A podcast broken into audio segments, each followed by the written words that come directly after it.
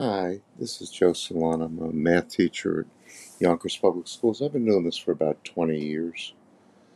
Um, I started teaching early on uh, in the Bronx, New York, and uh, all levels of uh, both middle school and high school math. Um, certainly, um, I've taught a, a, lot of different levels and a lot of different uh, students at, uh, that uh, really have, most of my students are, are have struggled mightily with, with math and have a lot of math anxiety. And, you know, uh, with all the experience I have now, I, you know, whether it be pre algebra, algebra, geometry, and in the last couple of years, I taught a financial uh, math course to juniors and seniors. I, I found that uh, a lot of uh, students have always had anxiety. Uh, one of the things I typically do at the very beginning of the school year is I will um, ask my students, uh, I'll poll the audience, so to speak, and ask them what they uh, what their favorite topic is. And in in you know throughout my career, I've found that most students, I'm lucky if two to five percent of them tell me math is their favorite subject, or that they're good at it, or you know they like it the most. It's the most interesting for them. And I find it amusing, and you know I, I expect that to be their reaction for most of them. Um, so certainly the anxiety that the uh, the typical student in a typical year um, experiences just trying to learn math is is nothing that I'm not accustomed to.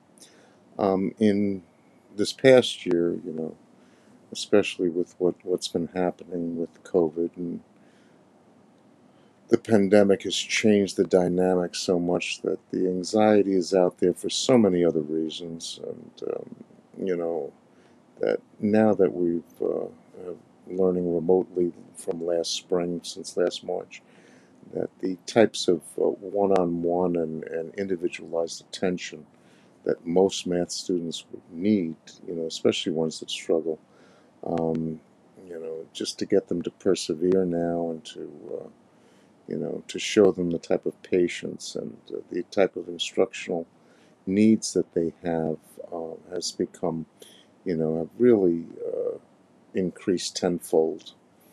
And so my patience and uh, my desire for them to persevere uh, is at an all-time high. And I need to let them know that, and, and certainly uh, they need to know that and I ask for their patience as I navigate these very, very difficult, um, you know, technology changes that have come about. Um, you know, whether it be navigating through Teams, you know, Microsoft Teams, or using uh, Google Classroom, or whatever platform we're using at the time, we uh, we need to establish a way of, of getting through to those students and, and alleviating some of their anxiety.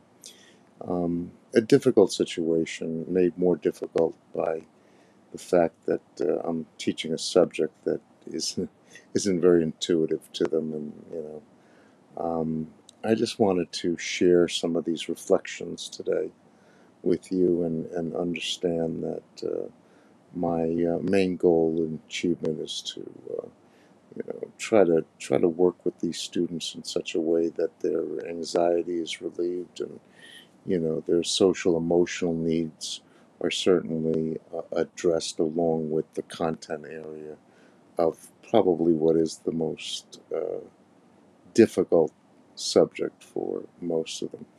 Anyway, uh, be safe, be healthy, and here I'm going to sign off and say that uh, I certainly need to. Um, certainly need to send out uh, my well wishes to all those out there that have been affected by this incredibly difficult, incredibly emotionally draining, incredibly uh, stressful, and anxiety producing pandemic. Thank you.